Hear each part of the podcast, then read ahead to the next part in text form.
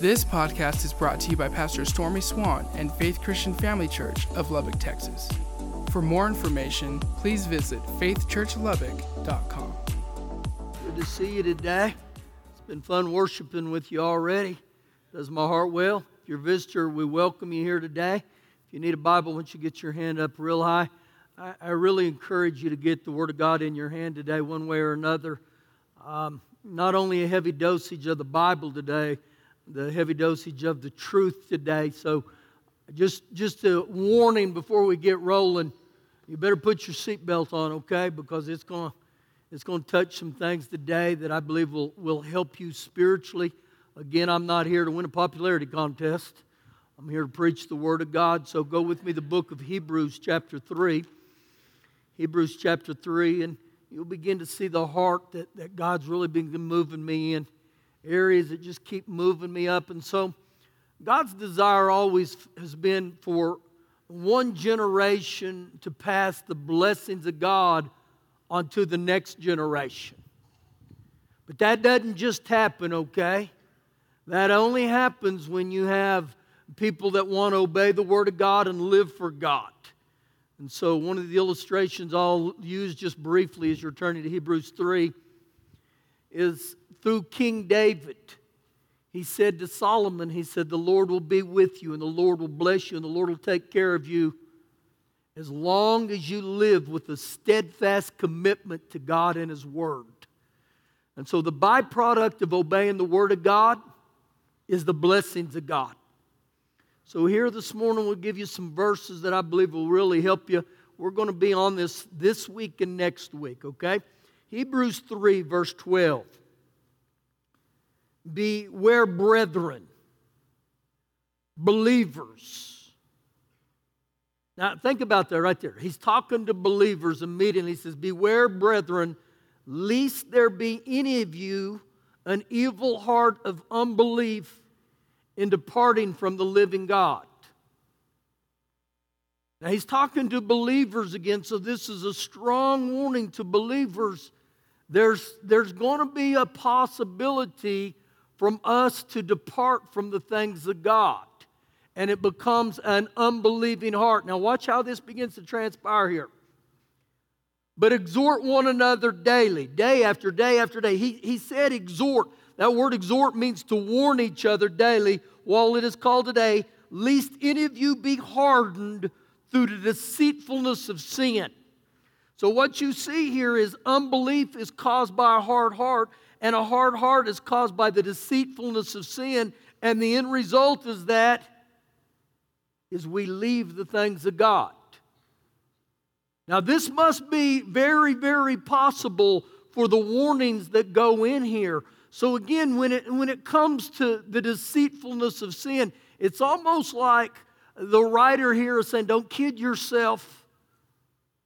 You start dabbling in sin, get ready. Now, watch how he ends this in, in verse number 14.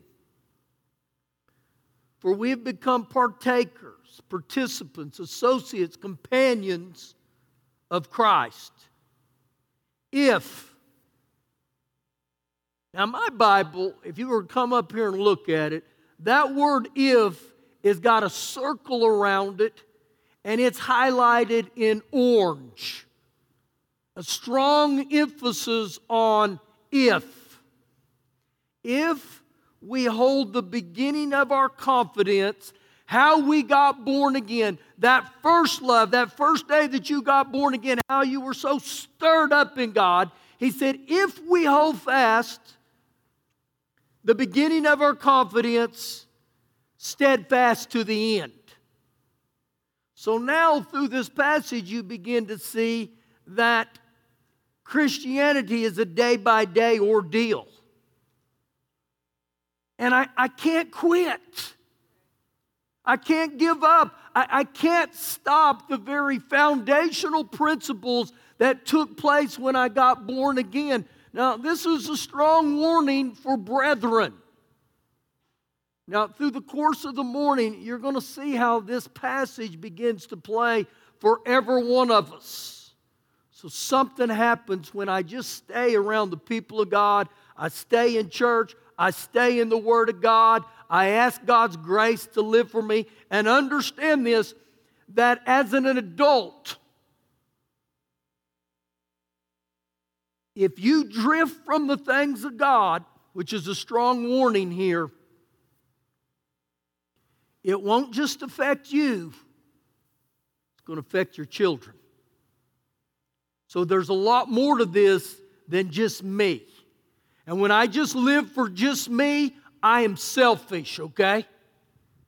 And so the Word of God today, ooh, it's going to be rich and good.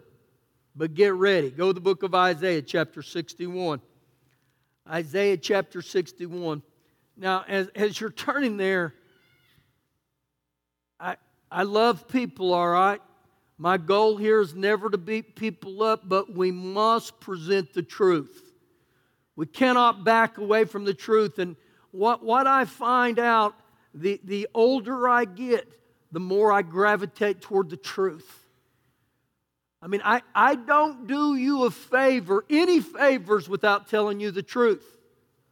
And the truth of the truth is this that you don't do your children any favor without telling them the truth.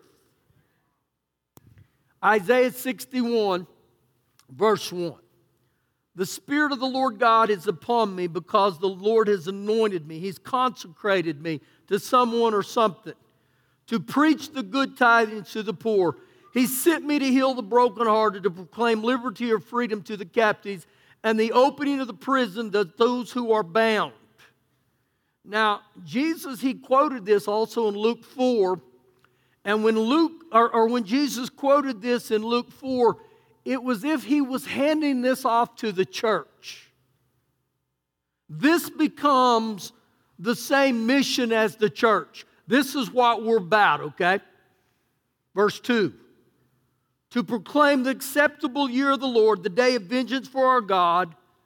We're to comfort all who mourn, to console those who mourn in Zion, to give beauty for ashes. Now, what that literally means, it, it means to give roses for past hurts and failed dreams. How many in here got some past hurts and some failed dreams? Probably every one of us. And he said, one of our jobs is to exchange beauty for ashes. Keep reading. The oil of joy for mourning, the garment of praise for the spirit of heaviness, and the spirit of heaviness refers to discouragement. Now, I, I don't ask for a show of hands right here, but how many of you in here are discouraged today? Just discouraged with life. Every one of us have that opportunity, probably frequently, to live with discouragement, but he gives the remedy for it. He says, Put on the garment of praise for the spirit of heaviness. So, guess what he said? It, it, was like a robe that you, you put on yourself. And when discouragement starts come, something happens if I praise the Lord, even when I don't feel like it. But when I just actually obey the Word of God and I praise God, man, that discouragement lifts when you begin to remind yourself of what God's done for you. King David would do that. He would put on the ephod or the garment of praise, and it said he would build himself up in the Lord. Here's my paraphrased edition of that. I double dog dare you. Just start praising the Lord even when you don't feel like it. And watch God move in your life. Because what happens, it shifts the, the, the, the light off of your discouragement and it puts it on how big our God is that they may be called trees of righteousness, the planting of the Lord, that they may be glorified. Verse 4 And they shall rebuild the old ruins, they shall raise up the former desolations, they shall repair the ruined cities. Now, listen to this the desolations or the devastations of many generations. So now, as he used the three R's there, and he said specifically, rebuild, raise up, and repair, the things of our generations, the tendencies, the patterns, the behaviors, the familiar spirits of our generations that has tried to tear our lives down. And he said something here that we could do. And if you'll note, every time before the three R's, he said they. They shall rebuild, they shall raise up, and they shall repair. This is God's heart.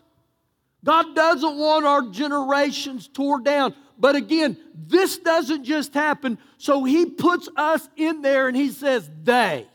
So, with God's grace and God's assistance, God will begin to move in every one of our lives.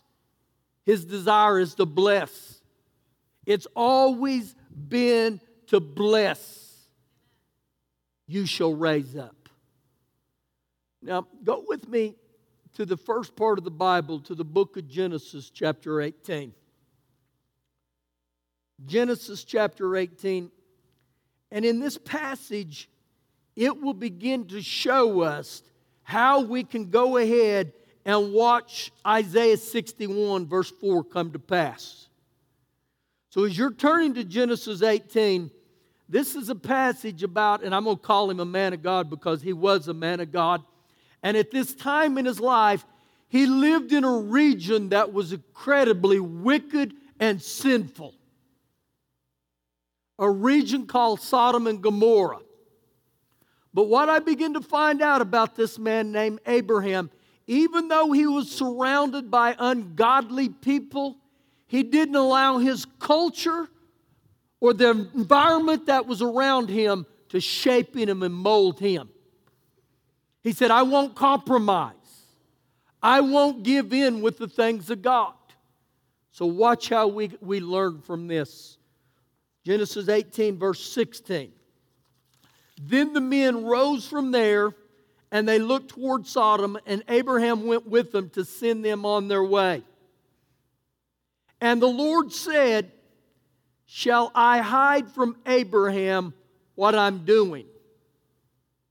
Now, to help us understand this, the Lord said, I can't hide from Abraham what I'm, I'm about to do. What was he about to do? The sin of, of Sodom and Gomorrah had become so bad and blatant. One translation says flagrant. That God said, I'm going to destroy it. I'm going to wipe them out. Now it's interesting, it's just, that's just Genesis that fell on the floor.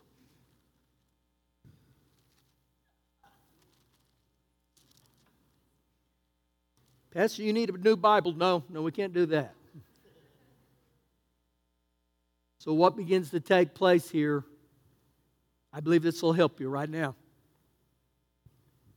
God said, I want to partner with this man named Abraham. God still partners with human beings on this earth.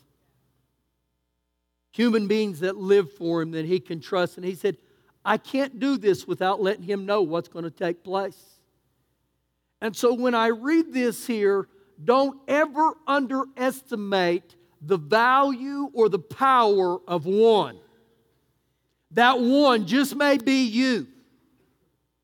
Ecclesiastes 4:19 says this, two are better than one. The Bible's very clear. One will put a thousand to flee, two will put 10,000. And so, even in this situation, this whole region is wicked and ungodly, but God stands up and says, There's my boy right there. There's God still does that. God still uses men and women on this earth who are sold out and committed to rebuild and repair. Verse 18 since Abraham shall surely become a great and mighty nation, and all the, the nations of the earth shall be blessed in him. You know what you see right there? Because of one man, there was generational blessings that would begin to take place. I highlight that because God only needs one one in a family, one in a bloodline that says, I'm going to live godly, even in an ungodly world. So he looks to this man named Abraham, and, and you begin to see some things that, that God would look at a man, but the question arose to me why would God look to this man? Watch this. This is incredible. Verse 19. For I have known him, I've known Abraham in order that he may command his children and his household after him. Now, think about what he just said that he may command his children and his household after him. He didn't say that he may suggest or recommend, it says he may command his household after him. So, the way a man's morals are revealed to his children and his household is by what he teaches them and how he lives. So now, we are the ones to command our household and our children. And not are we only commanding them and teach them the things of God, but we get to model it. Pay close attention to these words right here. That they keep the way of the Lord. This was what he was supposed to command them to keep the way of the Lord. So, your job and my job is to teach our family members the way of the Lord. I'm not called to be their friend. That doesn't mean I don't love them. I'm called to teach them the things of God. Why? God wanted the blessings to keep flowing, and God knew if they don't teach their offspring the things of God and model it before them, then it won't happen. So, guess what? If you get up on Sunday mornings and Sunday mornings isn't a real big deal to you, it probably won't be a real big deal to your children.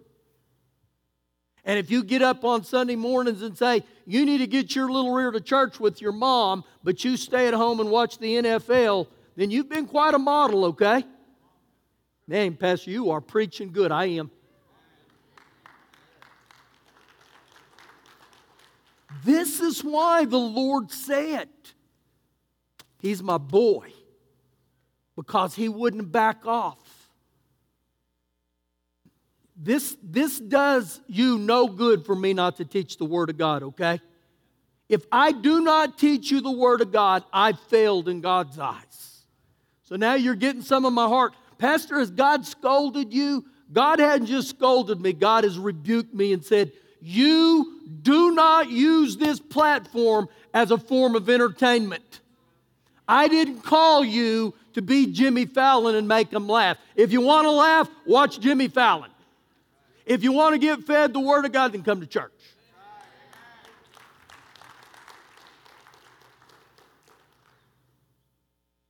He said to keep the way of the Lord, to do, to do, not to talk about, but to actually to do righteousness and justice even when it wasn't popular. Verse 20.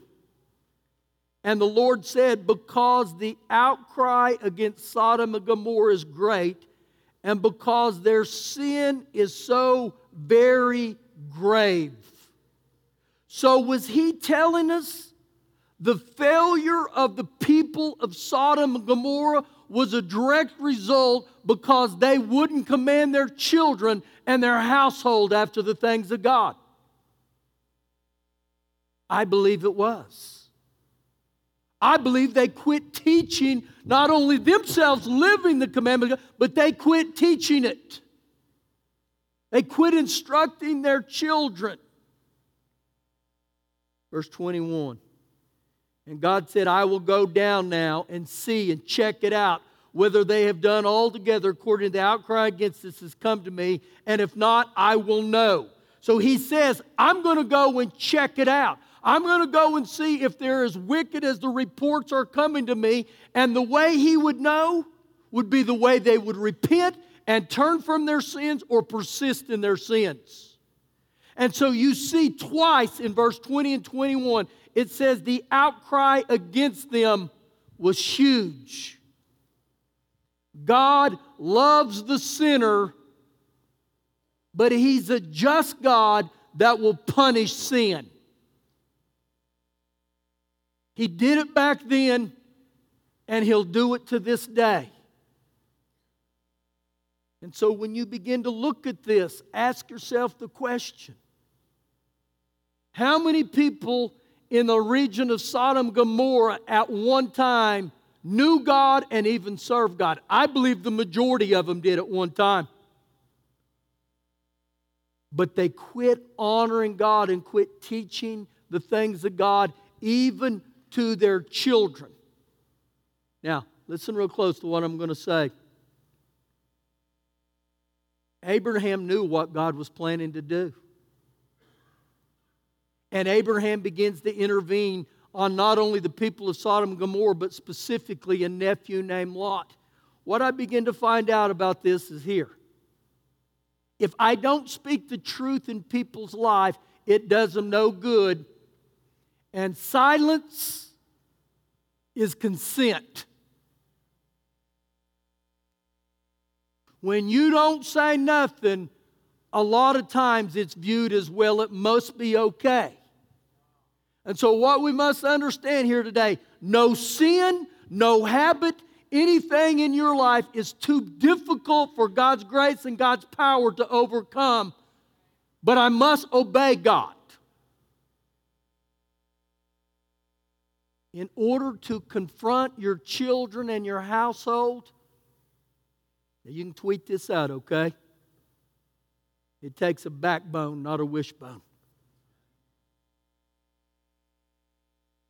God says specifically to those he loves, he corrects. So again, as a parent, I'm to correct. You're to correct. And you may not be the most popular person in your household. This guy wasn't very popular within the whole region, so he goes in and tries to convince them all you got to serve God. He begins to tell them these things, but we know the end result. How many of them in that whole region made it?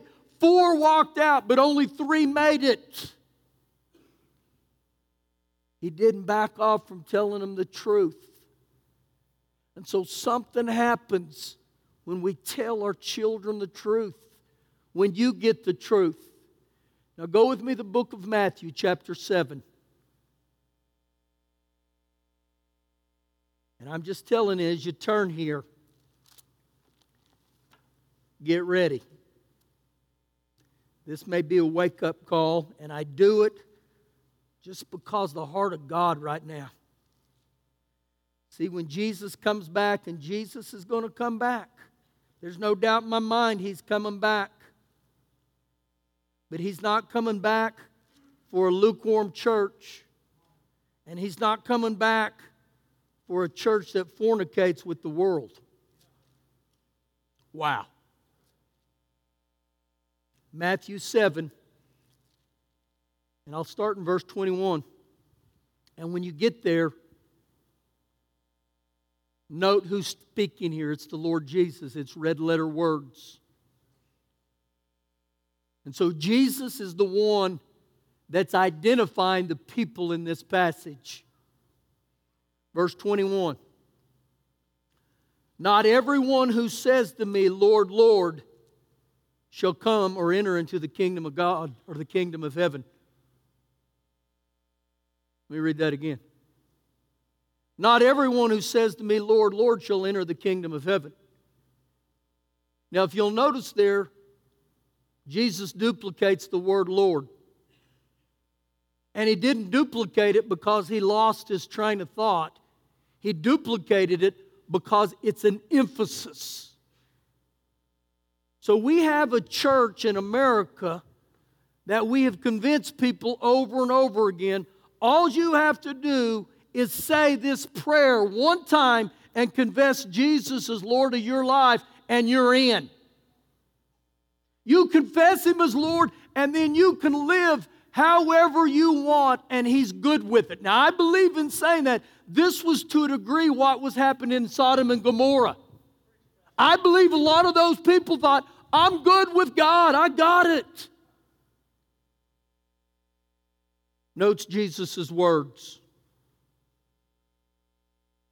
But he who does the will of my Father in heaven. Now, Jesus, he, he doesn't say anything totally against uh, uh, calling him Lord. That's part of it, confessing him as Lord. But that's not the end when he says, but he who actually does the will of God. I believe in reading this right here that these are church going people that confess Jesus as Lord. The reason I say that is there was many years in my life before I gave my heart to Jesus that I lived like the devil. And I remember going out to the bars and I remember partying. And I don't ever remember one time going out with all my buddies and say, hey, let's go to the bar tonight and let's all confess Jesus as Lord. So to me, it becomes very clear here he's addressing church folk. This is where the church has gotten off, I believe, guys. So he goes on to say in verse 22 Many, many. We know biblically that the Bible or even history repeats itself. It'll say statements like this as it was in the days of Noah, so it'll be in the second coming of man. So we go back to the days of Noah. The whole earth is flooded because of sin. How many people made it that day? Eight. And as it was in the days of Sodom and Gomorrah, how many people made it? Three. And so now Jesus himself uses the word many, and he said, Many will say to me in that day, Lord, Lord, there it is again. He emphasizes the word Lord. They're calling me Lord. And, and he goes on to say, Have we not prophesied in your name? Have we not cast out demons in your name? Have we not done many wonders in your name? So now he gets over to something incredible. First, he says, We've confessed him as Lord. Now he says, You've prophesied in my name. You've cast out devils in my name. You've done many wonders in my name. And Jesus is not downplaying this right here. What he's telling us is literally these are biblical characteristics of someone who's given their heart to Jesus. We should not put up with the devil. We should lay hands on the sick in Jesus' name. We should do those things. So, what's the issue? Verse 23. And then I will to declare to them I never knew you. That's cross reference to 2 Timothy chapter 2 verse 19 and it says let everyone who names the name of the Lord depart from iniquity. Now we go back to what he said in verse 22 many, many.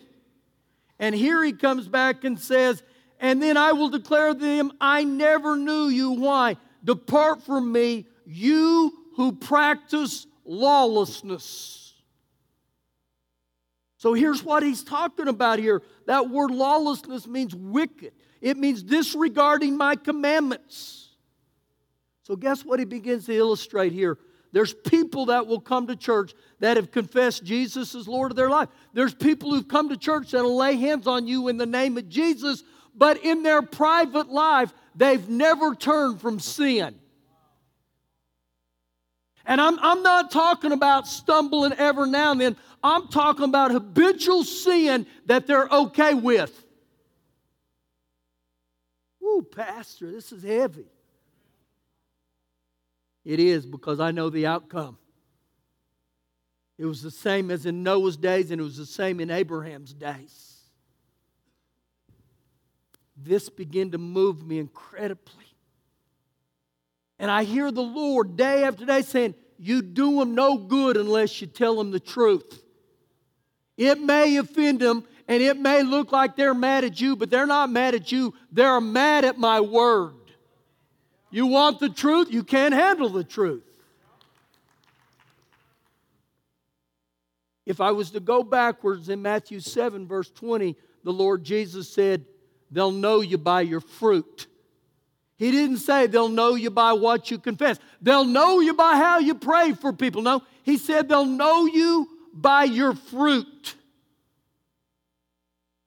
So I look at this and I think, is there lawlessness in my life? Are you addicted to sin?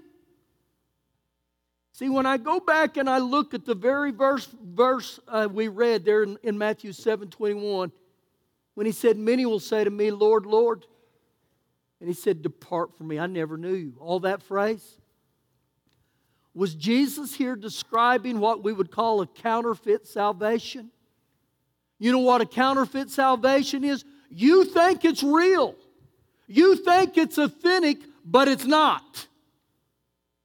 Now, this happened to me not long ago.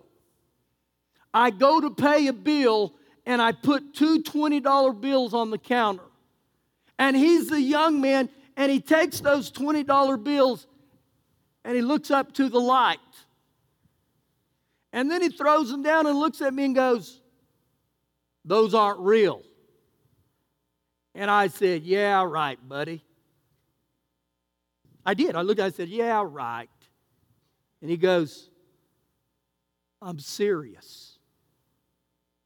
Well, when he said he was serious, I looked at him and I said, How do you know that? And he said, I can tell by the texture, and there's a few marks on here. And he said, How many more of those you got in your wallet? And I said, Two. And then I thought, I hope he doesn't think I'm the one passing these. And I realized, oh my goodness. And he said, I know you didn't do it. And you know what he said? He said, It's easy to pass 20s and 10s and 5s. Most people overlook them because they don't think there's any value. But he said, Even with you, he said, You thought it was authentic, didn't you? And I said, I did. I thought it was real. See, that's the same thing the Lord Jesus tells us that there'll be many within the church who have the thought, I'm saved because I said this prayer, when in reality, you're not saved. The way I'm saved is when I give my heart to Jesus and I say, Lord, through your grace, I don't want to live that way anymore. And it's interesting that Jesus said to the lame man who had been lame for 30, 38 years, this is John 5 14, he said, Depart and sin no more. So, how do I look at sin? Do I look at sin as optional or do I look at sin as mandatory? So, when I began to look at this, I thought, oh Lord, you got to help us. Here's the truth of the matter with all this the deceitfulness of sin, Hebrews 3, causes me to depart from the things of God. When I live in habitual sin, my heart goes hard. Is your heart hard right now? And then the next thing in this is your choices not only affect you, they affect the generations behind you. And if you look and you say, you blow off your children, which you can, you know what? You need a letter jacket with a big O S on it. Not for stupid, but that one would qualify, but for selfish. You brought those little blessings in into the world, and so what are you going to do to say, I want you in heaven, I want you to serve God? And so your job is to teach them. Thank you. You guys are a lot more excited than the first service. I wasn't real popular in the first service. You know what I realized? Who cares? I just got to preach you guys the truth of the Word of God, and you guys know my heart. I love every one of you, but I don't ever want anyone to look at me I, I don't want to get to heaven and all this be over and Joel, look at me. Uh, uh, uh, Philip, look at me. Uncle Ben, look at me. He's a new uncle. Russell to look at me and say, You had a wishbone, Pastor. You didn't have a backbone. So, again, now, what do I do with the truth today? Man, I've happened to open the filing cabinets of my heart and say, Lord, I want to live for you. I want to live for you. And when I blow it, I, I repent with a sincerity that says, Father God, I don't want to do that anymore. I need your grace. See again, God's design is blessing. I, I don't know if you ever do this, but I, I allow God to put me in the Bible into those stories. Can you imagine the day after what happened with Sodom and Gomorrah?